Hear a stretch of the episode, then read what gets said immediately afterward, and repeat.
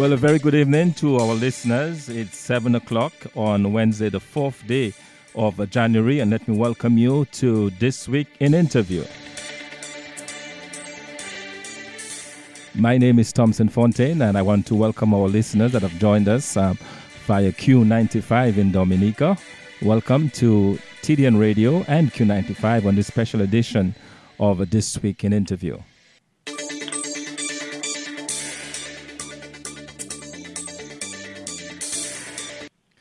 Our special guest this week is uh, Sergeant uh, Major, Command Master Sergeant uh, Ralph Alcindor of Grand Bay, retired, the U.S. military.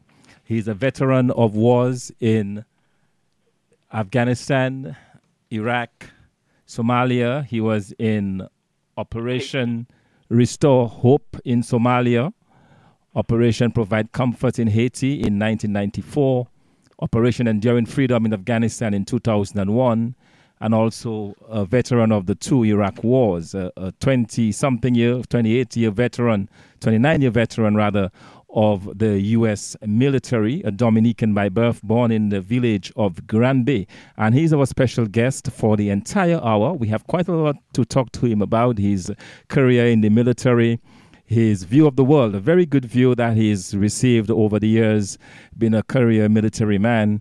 And he rose very well there in the ranks of the U.S. military. We'll talk about that, and we'll also talk about his views on Dominica. So let me say at this time a very special welcome to you, Command Master Sergeant Alcindor.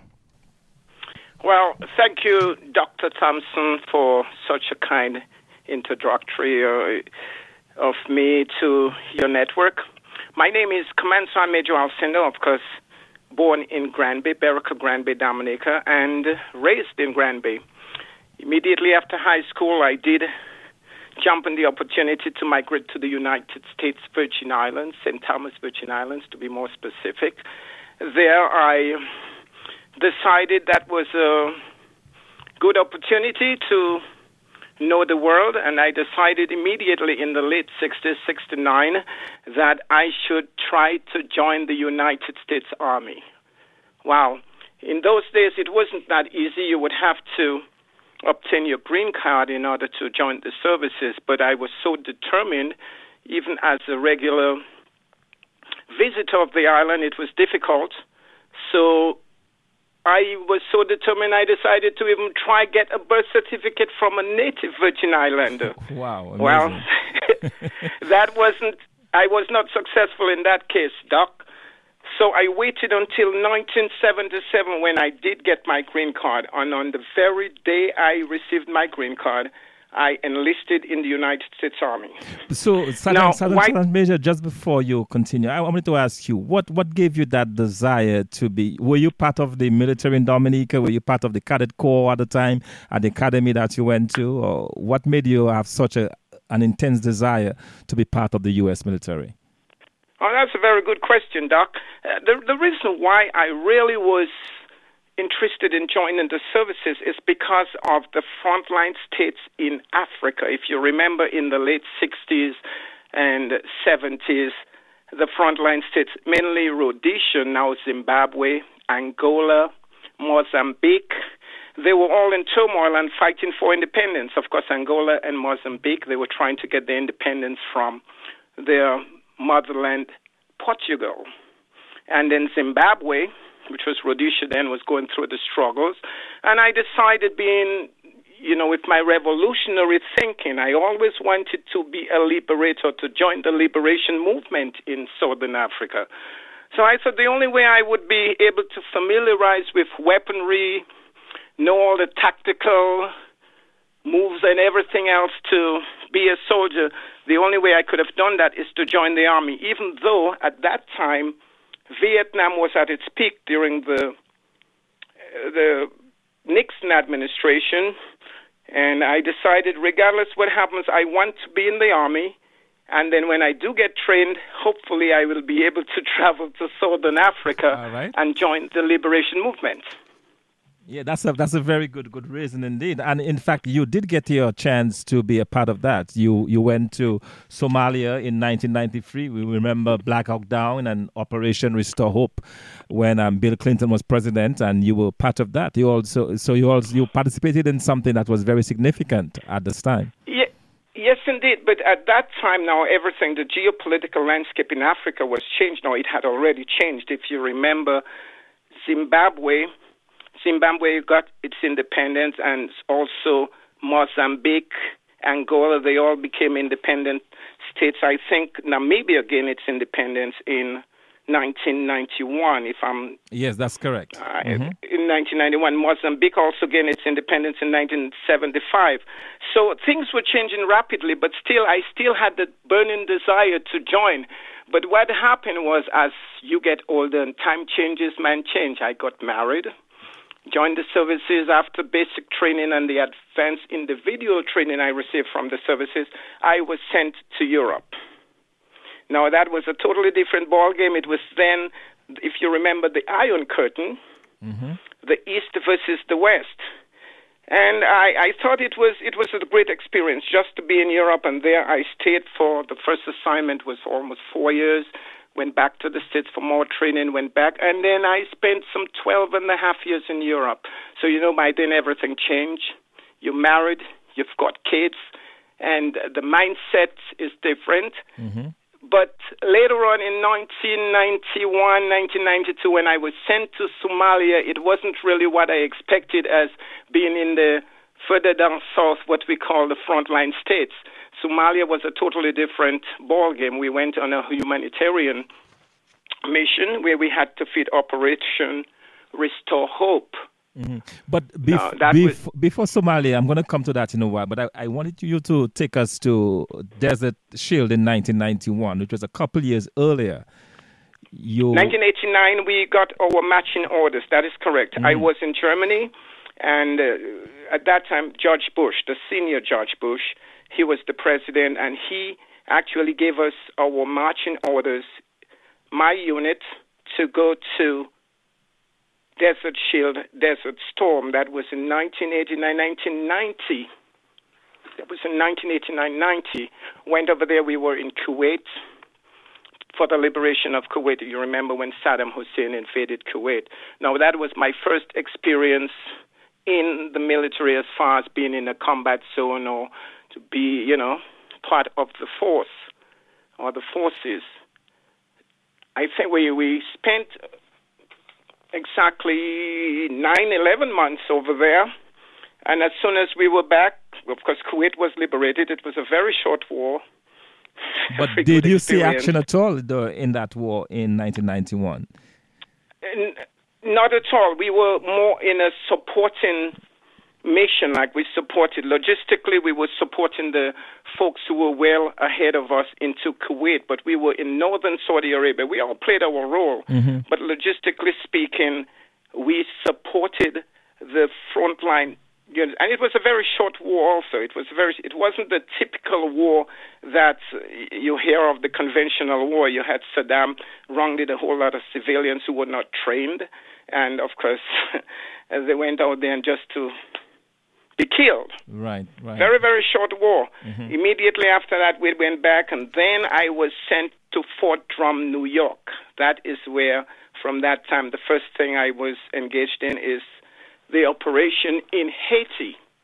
We were sent to Haiti. I was a first sergeant, and in that operation, I think was very close to me because I was from the Caribbean and the Haitian. We, there's something we shared together.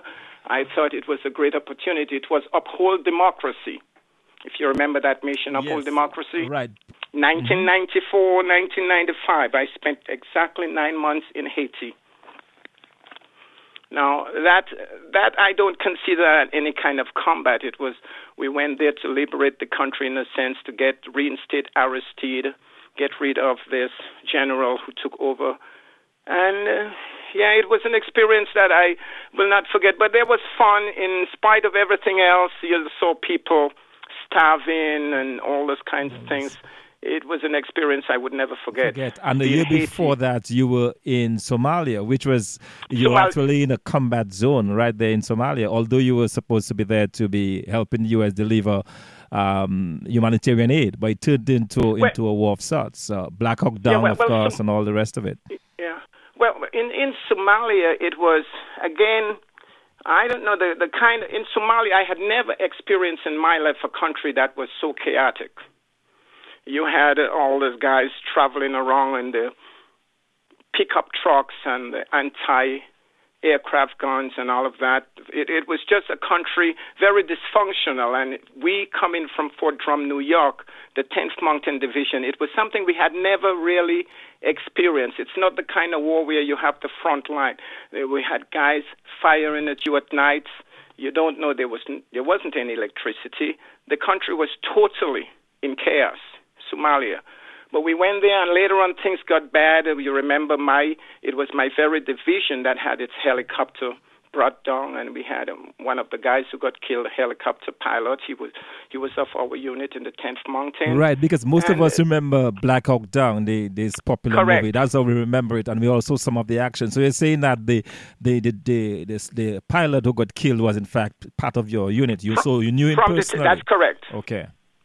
That's that's correct. He was from the 10th Mountain. In fact, the 10th Mountain Division, we our our pilots, our officers uh, got killed in that very helicopter, and they were dragged and trampled upon in the public in in Somalia. This is something you just don't forget. It really messes with your psyche when you remember these things that you people you know, pilots who you train with, and then there they get killed and were treated so badly. Especially we went there on a humanitarian mission to feed the people and they turned against us. I recall when we would drive down to Mogadishu, uh, they would jump in the back and grab our backpacks or whatever they could get. It, it was just totally just out of order, and everything was mm-hmm. dysfunctional. Mm-hmm.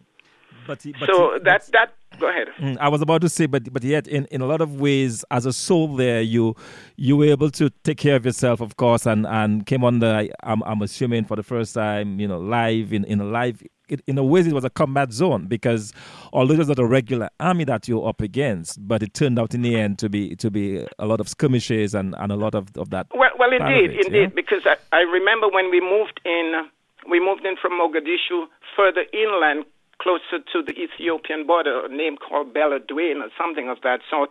Um, I recall at nights you would have these guys throwing grenade launchers, you know, would attack as much as they could. They just decided that we were not there in their best interest. They were the guys who really wanted to, we call them the warlords. They were fighting against each other, different factions, and we were unable, that wasn't part of the mission. The mission was solely to feed the people. But yet still you have the guys, the organized gangs who would attack at night or at any given time in the night, you would have those rocket propelled grenades firing in our compounds and things of that sort. So it was indeed a combat, if you want to call it so, but combat is a sense where you don't even know who was firing at you. At any given time, you would drive down to Mogadishu and you would have folks firing at you and you don't know who is who, who shoots at you, and there isn't any enemy per se in uniform, and that was the most annoying thing about it. So you don't know who is who. Yeah, I can well uh, imagine how, how, difficult that was that was for you. But so you you move out of Somalia, and then here comes the war in Afghanistan in in, in 2001. Between between Somalia and Afghanistan, I take it that you were you were based here in the U.S. or or, or over no, No, What what after the war after Afghanistan. Well, before Afghanistan, actually, I had the opportunity to be stationed in South Korea, where I was the installation command sergeant major, which I would call equivalent to the mayor of a very small town. There, I spent a whole year in South Korea. Now, I think that was a little more dangerous than anything else because of the uncertainty of the North, and technically, South Korea and North Korea are still at war. Right, right. They're still at war. So that mission I thought was kind of unique in its own way. I spent a year there, and on my return, to Fort Campbell, Kentucky. At that time, I was a command sergeant major. Then we got orders for Afghanistan. Afghanistan, and, and that's where it gets really interesting. Two, 2001, right? 2001, December 2001. 2000, well, well, um, 9/11 took place, and then 2002 is when we, my battalion, was the very first battalion in the United States Army sent to Afghanistan, Afghanistan. from Fort Campbell, Kentucky. Okay. Seventh of the 101st Aviation Battalion. We were, indeed, at that time, we were the largest aviation battalion in the world with over 900 men. And I was just fortunate, or whether you call it lucky or unlucky, to be the command sergeant major of that particular um, battalion. No, no. Tell us we, what does what does that entail, command sergeant? Because for those of us who are not too familiar with the military and and and, and so on, does that mean that you're in command of, of a group of men, or or were you, that, were you the second well, in command? This is how they are. Mm-hmm. Well, in the army, you have the command, you have the sergeant major of the army. There is only one. And let me say to you that when you acquire this is the most senior rank in the enlisted in the non-commissioned officer corps. Command Sergeant Major E9 is the highest rank there is, and it's only 2% get that rank, get achieve rank. such. And then you as rank. a Dominican achieve that. So we must say congratulations to you for this is outstanding, oh, certainly outstanding service. Well, thank you. But in the military, I learned when I first got in, all you have to do is to work hard, know your job, study, and you will excel. And you have to be competent in everything from your physical fitness, your technical, your your advanced individual training. You got to work on that and become so competent. And then you become a leader. And as time goes by, your seniority has a lot to do. There's an old saying in the military where the command sergeants major, they are the subject matter experts in the fields. If, we, if you don't know something, you go to the sergeant major, and he definitely would have to give you the answer. Okay. And that's where the respect comes in.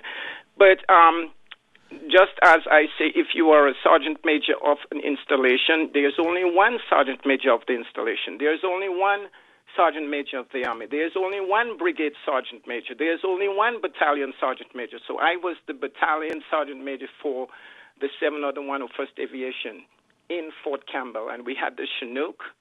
Uh, we were sent over to Afghanistan, and that was the beginning of of the war in Afghanistan. And interestingly enough, you know, Command Sergeant Major, I remember Afghanistan very well because during the time that you were over, you were in the south in Kandahar.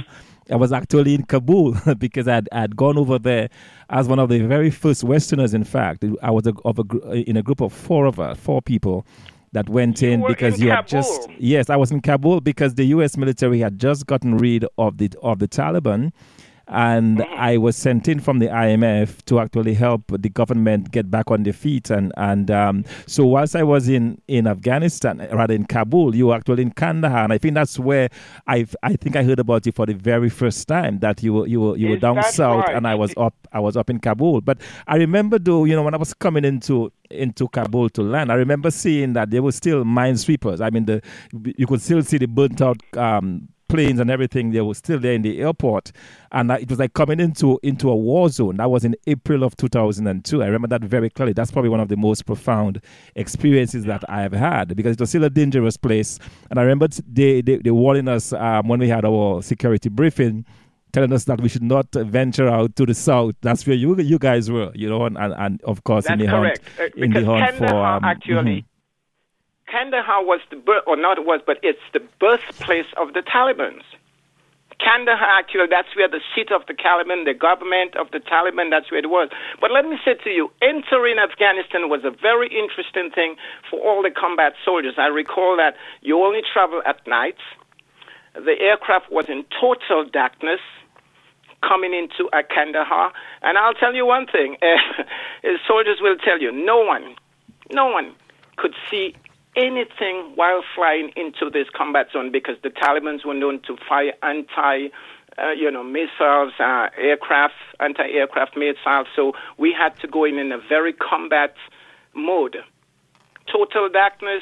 Everyone is fully, all the gears on, just ready for action. And I recall that very well. And going into Afghanistan was something else, but it was a war, and we had to deal with it. And I guess it was, you know, and war they say is never is never pleasant. It's never it's never good, and uh, you know, but in a way that that war a lot of people felt was was justified in the sense that it it got rid. And I I, I actually got to see it firsthand. I I got to see the the effect or the impact that the Taliban had on the people of of, of Afghanistan because I remember, you know, in being in those government offices and having documents, you know, having documents that were the last set of documents that were ever written was actually 1996. Everything after 1996 was completely dis- destroyed. There was no written documents, there was no recording, there were there were no books being kept, nothing.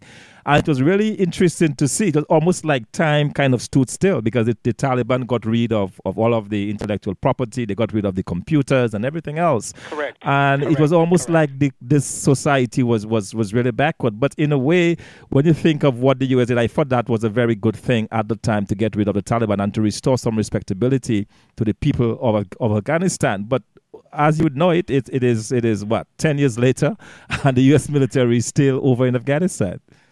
And I think we our presence probably even not in large numbers as it is right now as, as it was will will always have uh, some kind of presence in Afghanistan because we must remember that Osama bin Laden and his henchmen they planned and they hatched out their plan to attack America in Afghanistan. That's why if you remember Clinton had one time fired some cruise missile at them over there and were unsuccessful to get Osama. But the country is a country that is totally different. The Taliban, the, the students, as they are known of Islam, they're anti-education. They don't think their ladies should be educated, and it's a very backward country. In fact, I was amazed. I have pictures of a Taliban I met, and he was 50 years old, and he looked like, by any Western standard, I think you would think this gentleman would be in his 70s. And you can understand after the long, protracted war with the Soviet Union in Afghanistan, these people, that's all they know, it's war. Right, right. And I don't think things are going to change that much, even though we've pumped in all the billions of dollars. And I see NATO is now preparing to recover some $30 billion worth of equipment to return to the West. But it's going to be a struggle. It's going to be a long time. And I don't know how much successful everything we're going to be in that particular part of the world. All right, uh, quite an, an interesting um, observation there. Now, in case you're just joining us, you are in fact listening to This Week in Interview. Our special guest uh, this week is uh, Commander Master Sergeant Ralph Alcindor, originally from Grand Bay, attended the St. Mary's Academy, and uh, for the past 29 years, or rather for tw- over 29 years, served in the U.S. military, rising to the highest rank of an enlisted officer in the U.S. military, a veteran of campaigns in uh, Somalia, Haiti, Afghanistan, and of course Iraq and Desert Storm. Iraq, yeah. Now, now, Iraq was an interesting thing. Go ahead. Mm-hmm, yes, I was. That's what I was about to to talk about. And just to say as well, um, Command Master Sergeant Major, we will open the lines a little later on for our listeners um, who would be interested in dialoguing with you as well. And let me just say the numbers that you would need to call if you would like to talk to um, to um, Command Master Sergeant Alcindor, 301 327 6889. That is 301 327 6889. You can also send us an email, radio at the Dominican.net, radio at the Dominican.net. Or if you're in Dominica and you'd like to talk to him as well, you can send us, you can actually call us. There's a local number that you can call in at, and that number is 442 1211. That is a local Dominican number if you wish to talk to him and you're in Dominica, 442 1211. Uh, so, yes, we were talking about um, about Iraq. Afghanistan. Now, well, Afghanistan, immediately after my battalion returned from Afghanistan, and it was a very short time the soldiers had from their redeployment to the U.S. and then immediate deployment to Iraq. Now, I recall General Petraeus that everybody heard of in the news. He was just assigned to the 101st as our division commander. Then we were sent to Iraq. My battalion, again, we moved in, and that was in 2003. We moved in and we were positioned up in the northern sector. We, we moved in from Kuwait, very long convoy, all the way up north to what is known as Mosul, and uh, the, it, Mosul is, for those in the Bible who knows the Bible, the biblical name Nineveh. That's Mosul. Oh, okay, interesting. Nineveh, mm-hmm. Yeah, Nineveh. We yeah. were, mm-hmm. yeah, very, very historic place. I recall going through, had the opportunity to see the, the legendary rivers of the Euphrates and the Tigris, Babylon. I mean, you go to Iraq and you, you have that feeling, you have that biblical feeling of all the all the ancient times of Abraham traveling that long thing from Ur, north of Kuwait, all the way into Israel. And there you are. And that was a feeling in itself that you just cannot forget in life. Just to see the rushing waters of the Tigris or the Euphrates, blue water in the desert, the open desert.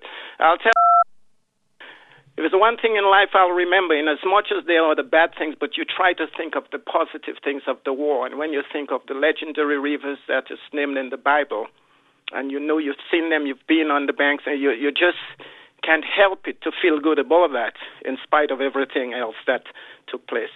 Yes, and um, Command Master Sergeant, you actually saw war. You saw the, if you like, the ugly face of war. I'm sure you saw men well, being well, killed. You, you, you know, you, you've seen the, the really bad side of war. What are your feelings about it? I mean, how now that you, you know, you're removed from it, and can can you just share with our listeners? I mean, your sense. I, I will tell you the the, the bad thing about war is when you have your buddy, your comrade, who you know quite well, you've developed that relationship, and you're there with him today, and a few hours later, that someone comes up to you and tell you, "Son Major, Son Major so and so was just killed. He was shot in his SUV along with his driver, and then you. It, it takes a couple days before you can actually digest that and really because I recall when a buddy of mine, same rank, was killed, his driver was killed, and his his, his stuff was ripped away from him. His vest was taken, his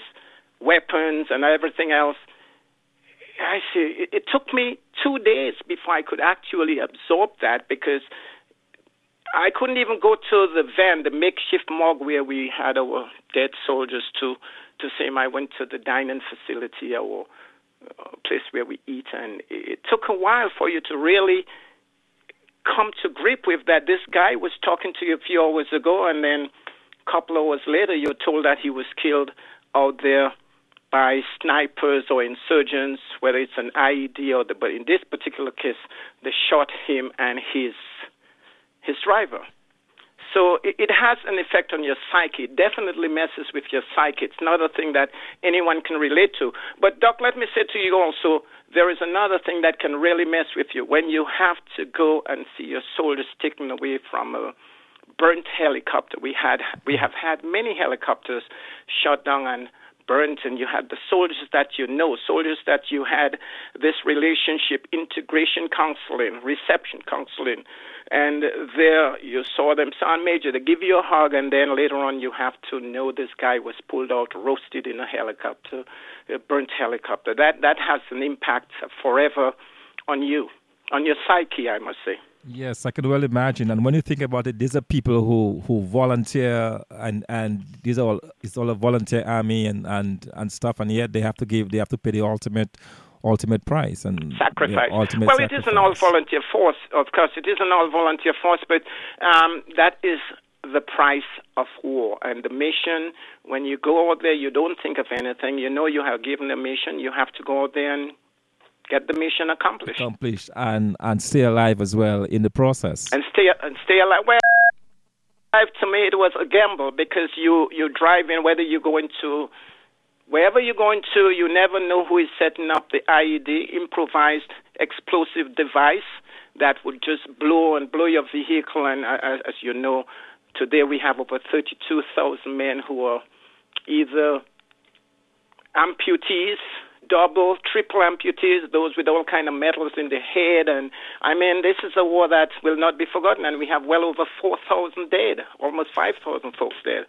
So it's it's something that will live till I die in my head. That will never be forgotten. I can well imagine. You, you, know, it's and, and let me thank you, of course, for your service. You know, because when you think about it, you are, you know, the the fact that you came, and we are thankful that you came back alive and And um, well, thank God, at least now the the, the war in Iraq is ended. And I wanted, to, I wanted to play just a, a very brief um, uh, piece there from President Barack Obama announcing the end of the war in Iraq, and I would like your comments on it, Sergeant Major.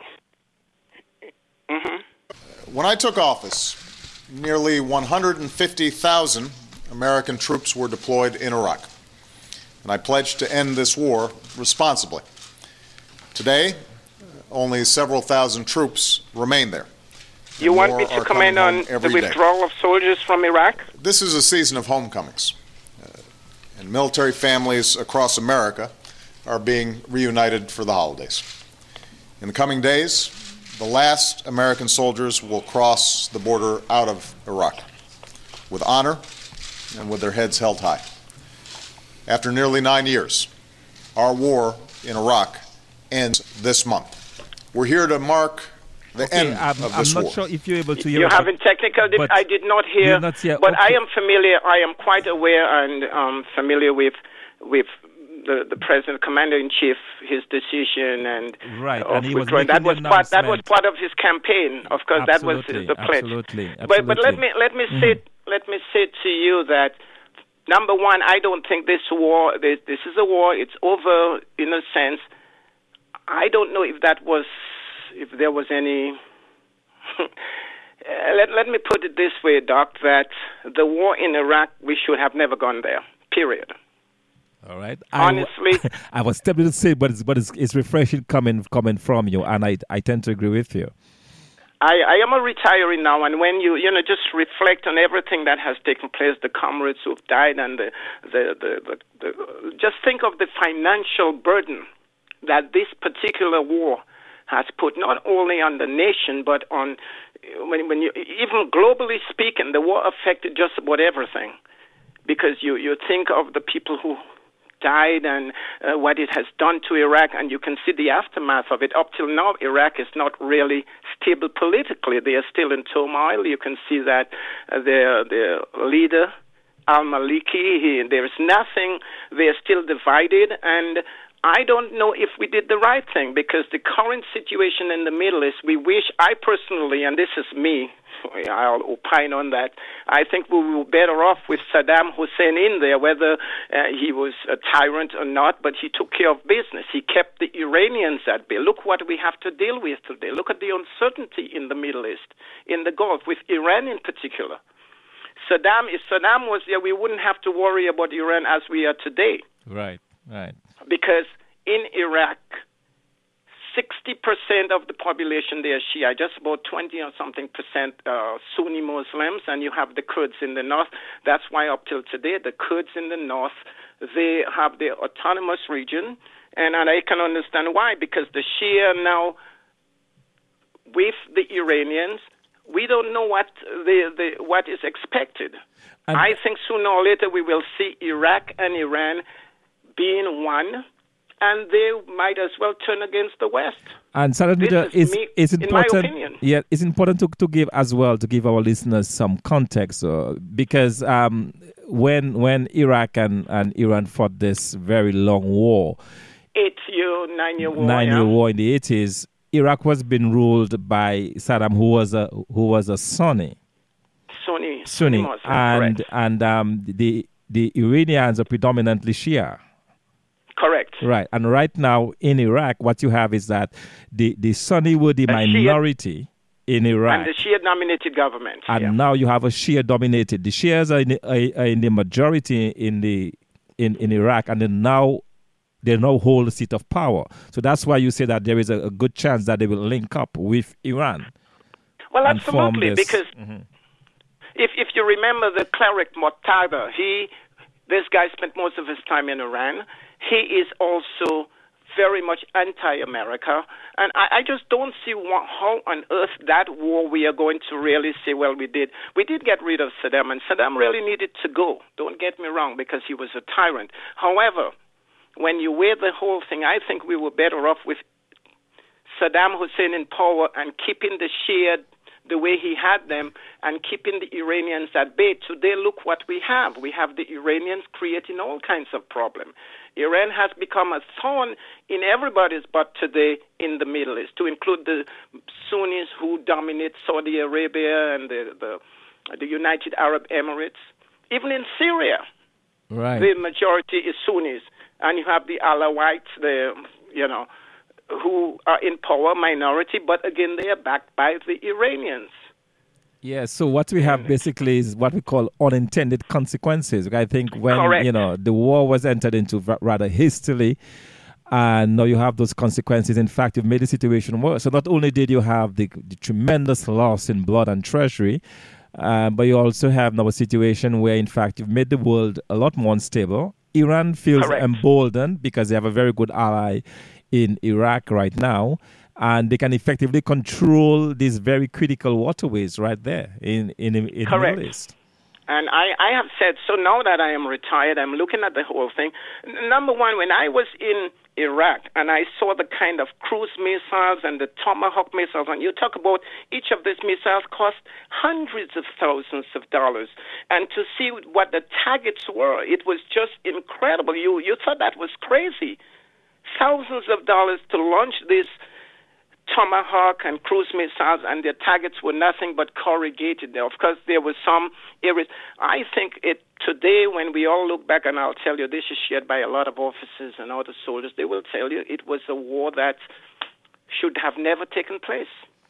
Very It brought a lot of financial burden on our country, on our economy, and on our allies also, because the allies, not only America, paid, everybody paid a very high price, the so called forces who got together to fight Saddam, and it was just, to me, a waste.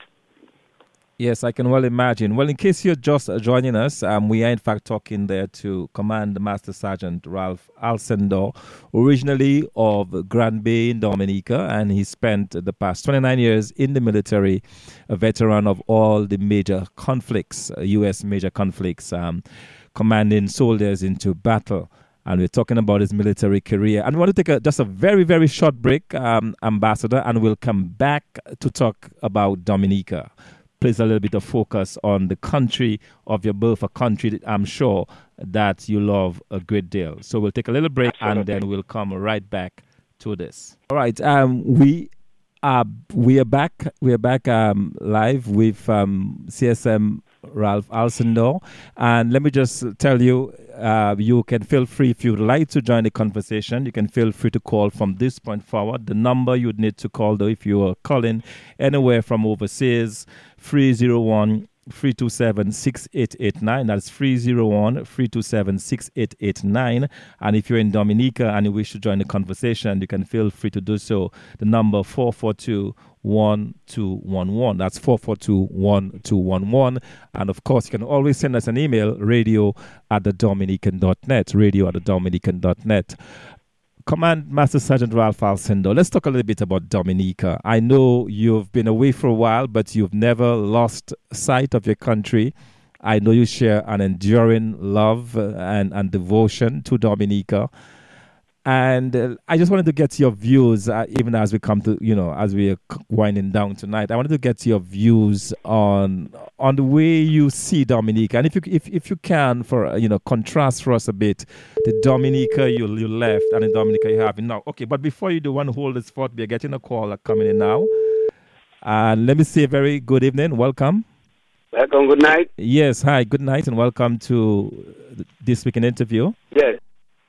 Yes, I would like to um, at least, um, you know, give honor to this gentleman, Mr. Alcindor, who has served in the U.S. military. And I think hearing him shows that he's a brave man. He has, um, you know, respect for people, for lives, and although uh, from time to time he has been in the war zone, but I, I'm sure that he's a man who believes in the Most High. And I'm sure from time to time he may have said a number of prayers for his return and for the return of many of his colleagues. Let me just say, Thompson, that you are very, having a very good program, and it's the first time that I'm listening to War Stories live, technically. Okay, well, I'm glad. yeah, it's not really war. yeah, and I know when you used to teach us at the academy, it was history and not not something like that. But I'm today I'm very happy that there's a twist and also, you know, thing. But let me just say too that I will agree with uh, Mr. Aseldo, Sergeant Aseldo, that um, you know we would have been better off with, with Saddam's presence now. And I say so not just to give Saddam no credit, and not in giving no tyrant credit. I'm saying the first war was unjustified, Iraq, Iraq, Iraq, Iraq, Iraq wanted to take over sovereignty, that is Kuwait.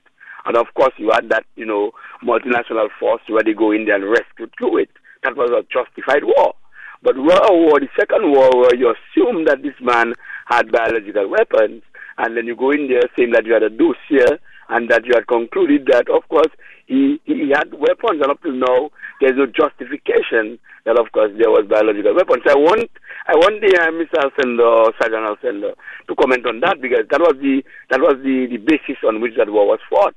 And I, and I will say too that um, you know, knowing that the, the, the, the 80 war, which was fought between Iran and Iraq, we've heard of so much, you know, things that the Americans or the West may have given to Saddam some weapon to have used on the Iranians because we heard that he used some gas on some Kurds or something, and probably we can get some clarification. I'm not too cool with some of the of the terms, but I will agree with him. But I just want to extend my my my my you know congratulations for him coming up to at least um, show that you know uh, again uh, son of the soil Dominican could go and excel in the military and that we, we, we, we give honor give honor to him and I don't know if he has been given any award like maybe the highest award of the land the Sisserou award and I wish that we can make recommendation on his behalf so that we can honor our people even if they did not serve in Dominic also but even when they have done well for our country outside. Come to let me say very good program and continue to educate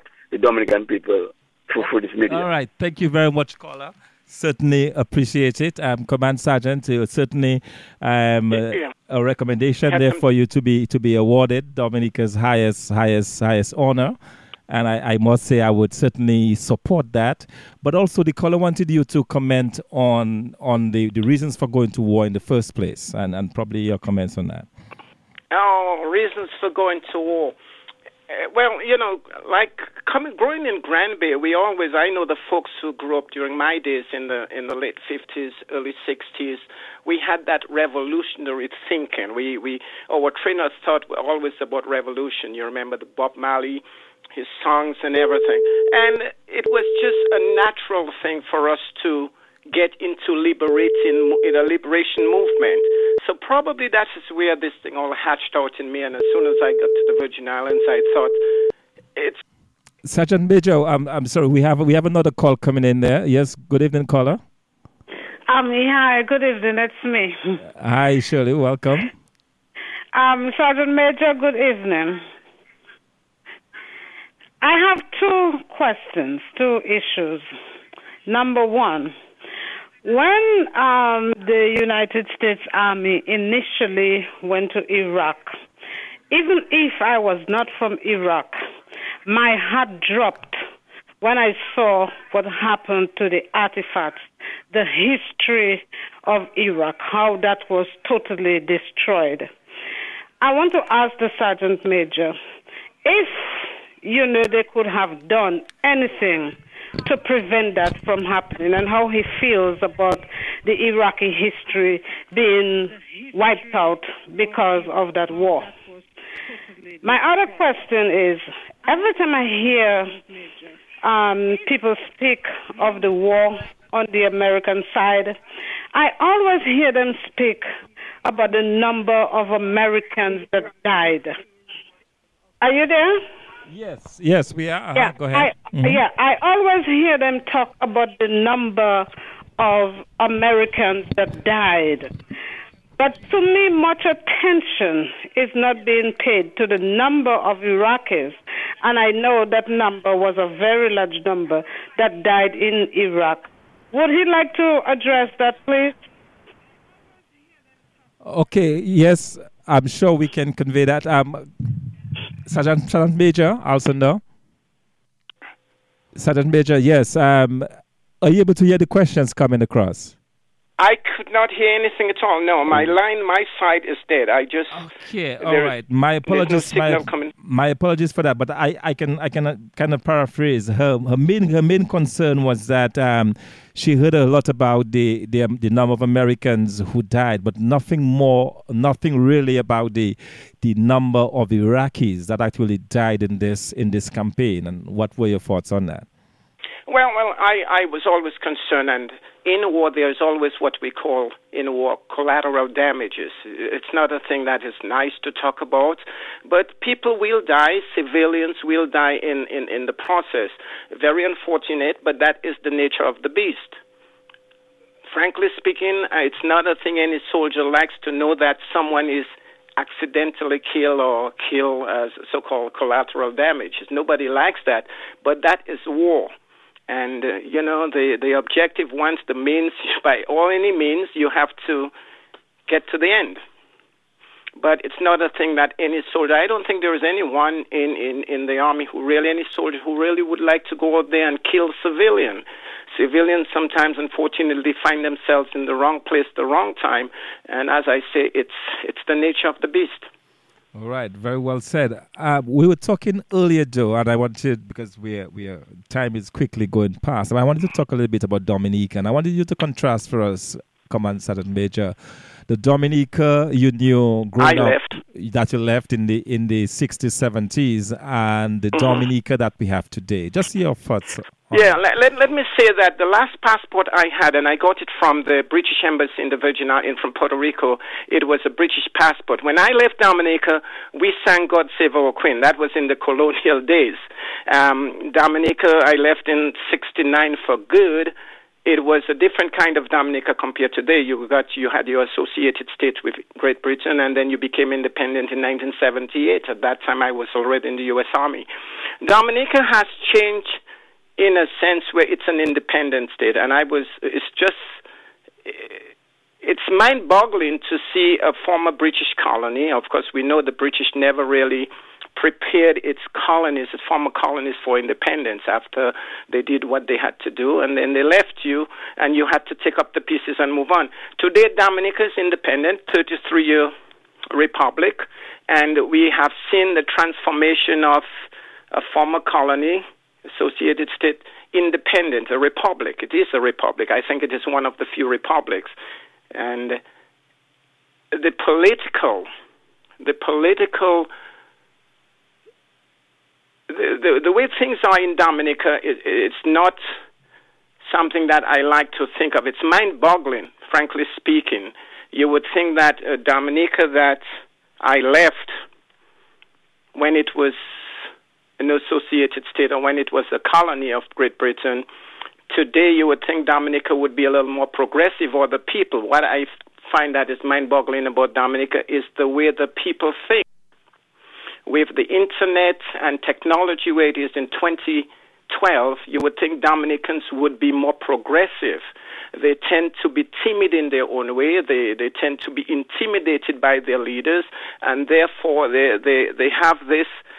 And that is not for everybody, frankly speaking. The very few, but I would think that the Dominica I left would be a Dominica today where it would be in par with countries like even Antigua,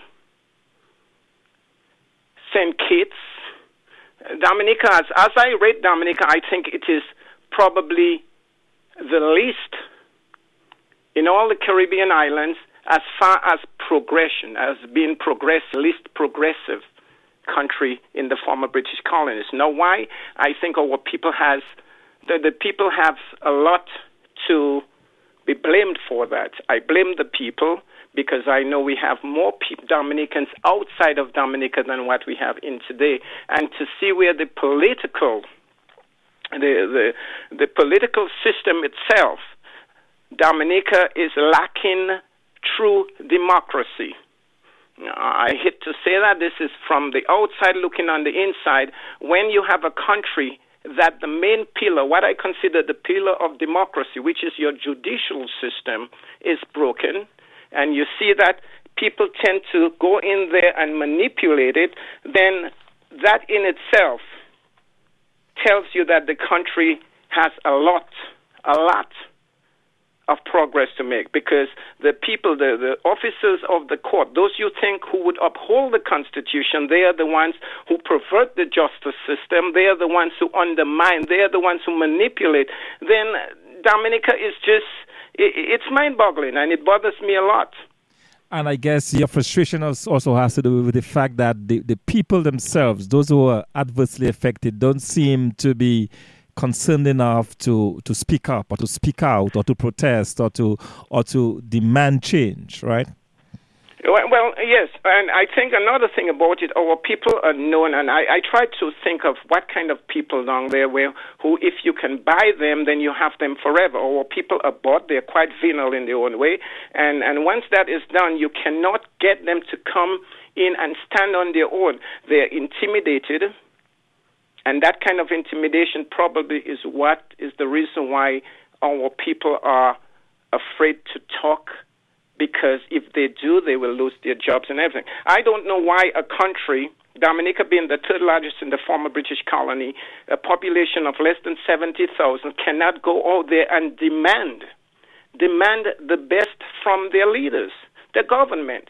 They are lied to, even though they have all the facts the allegations brought out by Mr. Linton and Angelo, all those folks who are, I call them on the front line, trying to educate the people, and yet still you have people playing naive about what is taking place. They don't understand that the country, they need to take a stand in order to make way for their children. It's not about them. It's not about the 40, 50, 60 year old today. It's about the teenagers, the young, the youth. What examples are the leaders setting for these people? You have a few soldiers up front. Lennox Linton has done an immaculate job in educating the people, in bringing out certain allegations, and they are factual. You have on the other side the folks who constantly lie to the people, and the people can see the lies and the truth, and yet still they tend to side with the lies. This is what is mind-boggling to me in Okay, we have another call coming in. We'll take this this caller. Hi, good evening, caller. Yes, the host. Um, let me ask you: Did you say that? Did the did the commander sergeant say that his line was dead? Yes, dead in the sense that he's not able to hear for whatever reason. So I will have to relay okay. whatever question to him. Yes. Very well. Could you ask him for me, please, whether he remembers Bondolo Bondolo Sod? Do you remember Bondolo Bondolo Bondolo Bondolo Sod? Bondolo Sod. Okay, Bondolo From Grand Bay, Bondolo Sod Dimangangi.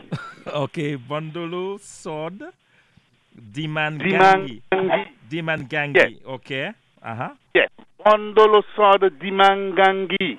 Okay, I will definitely ask him for that for you. Yes. Go right ahead. Okay. Go right ahead. Yes. Um. Uh, CSM Alcindor, we have we have a caller asking you if you remember Bandolo Sword Dimangagi Gangi. Did I say that correctly? Bondolo Sword Dimangangi. Bondolo Sword Dimangangi. Dimangangi. Ambassador? Oh, what I keep saying, Ambassador, Command Sergeant. Do you remember? Command Sergeant Major. Command Sergeant Major. Command Sergeant Major. Yes. the question right is, do you remember Bandalu Sword Giman Gagi Gangi? Did I say that correctly? Bandalu Sword Diman Gangi is asking if you remember no, him. No, I do not remember that. You um, do not remember. Bangalore. So yeah, I don't remember that. remember that. What's that okay. about? What is it well, all about? Well, he's from Grand Bay, and he thought. I guess he was trying to give you a message. I'm not sure if he's still if he's still on the line. He will probably call back. But I don't hear the questions though. When they do answer, ask the questions, I do not yes, hear. I guess you get we're, it. We're having some issues that we'll have to technical. Dif- yeah. Yes, but but the question was Bandalu Bandalu Sword Dimangangi. Uh, this this kind of ring a bell. I think this is from Grand Bay, where our yes, boys. Yes. There was someone who called either me or we call him that name. Okay. Uh, Bangle. Yeah, it's it's it's been a long time. It's been 43 years, of course, going back and forth, but. As you get older, too, yeah, but this, this, it kind of ring a bell, not okay. exactly. Mm-hmm. Well, I'm sorry I was not able to, to, to link you guys up. I'm sure you know we'll have that chance to. Bangle is. Yes, mm-hmm. but Command Sergeant, you were you were you were making the point. We have just about five minutes left. You're making the point about the current situation in Dominica, and the fact that the people of Dominica don't seem to want to take charge of their own destiny. That they allow government to get away with, if you like, with murder, and they don't question enough. They don't ask. They don't hold government accountable enough. And I think that's what your frustration is all about. You are breaking up. I can't hear you, Doc, that well. You're breaking up. Okay. Um, the question has to do with your mm. your frustration coming from the fact mm. that the, the Dominicans the Dominicans currently don't seem to to demand enough of, of of the government. They don't seem to hold the government accountable enough. Well, the, no, I when I grew up in Grand Bay, I was one of the guys who always opposed to the workers who worked at NACIF, the Geneva Estate and I, I grew up. I remember invaded a small portion of the estate where we had our own cricket pitch ball. I, I, I remember that. We call it the Valley of Tombs. I was one of the guys who organized that. But um, like I said, in Grand Bay, we had our own independent way of thinking. Now, what I don't understand is why today, in this day of age, that Dominicans would subject themselves to that kind of treatment from the government that kind of bad governance that everyone hears about, the the kind of stuff that is taking place in the government and every all the allegations are out there, and yet still people would continue to perpetuate that kind of behavior and think it's all right when other countries are fighting, they're demonstrating, they're demanding good governance. That is what really bothers me Doc. And Command Sergeant Major, you come from an area of Dominica that is very pro-government, that has been one of the of the strongest um, strongholds, if you like, of government. Uh, you no, you have an opportunity to speak. I'm sure uh, most of them in Grand Bay are listening to you tonight. Um, you have a chance to speak directly to the people of Grand Bay. What would you say to them? you were breaking up. Funny you say that. In Grand Bay, I know when I was growing up, I, I was very much a civic minded individual, even I was 12, 13, ringing the bell for then Stanley Fedel, who was the representative, and Raylan St. Clus. Now, Dominic Grand Bay is known to always hold a dubious distinction of having a representative without portfolio. At that time, I think there were only about 11, 12 constituencies.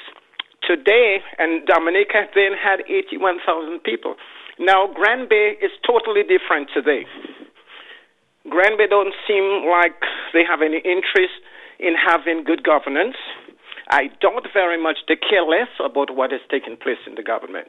I, I really cherish the, the, the way the people in the northern sector of the island think. I don't know why there is such a contrast with the people in the north versus the people in the, the southeast, Grand Bay in particular. I think the time has come. I am so. Okay, let's let's take this final call, caller, um, quickly, as we are running out of time. Number one, the mobile man in Dominica. I got what this gentleman say because the lack of the people, you know. We're fighting for justice, but one thing, when you fight and you demonstrate, you find well the police come and arrest we people there. So there's a hush amount thing. So that's why things are working good. The government feel that all what they're doing, they just right. So that's what happening there. We just need a good government and people to run the country for us now to save us. Bye bye. All right. Thank you. Thank you very much. Um, why the situation is the way it is. Yes, and, and Command Sergeant Major, um, unfortunately, we are out of time. Um, it was a very intriguing discussion. I'm sure we will have you back. I want to thank you for your time tonight and, and for taking time with us on This Week in Interview. We'll be back on your radio next week with another program of This Week in Interview, and we'll be having another uh, uh, proud Grand Bay gentleman from Grand Bay, former Ambassador Crispin Gregoire, will be our guest next week on the 11th. Yeah of January, Ambassador Crispin Gregoire will be our special guest on this week in interview. And let me say thank you again, um, um, Command Sergeant Major. You're welcome, Doc. All yes. right, absolutely. Okay, well, thank you very much again, and let me thank you. Let me thank, of course, our producer for this evening, Sam George, who has been very helpful to us. Um, Sam, thank you again for your help. Again, my name is Thompson Fontaine. Thank you for listening to this week in interview. Join us you again are next welcome. week. Take care and have a nice evening. Bye bye. Excellent. Join us again next week for another edition of This Week in Interview.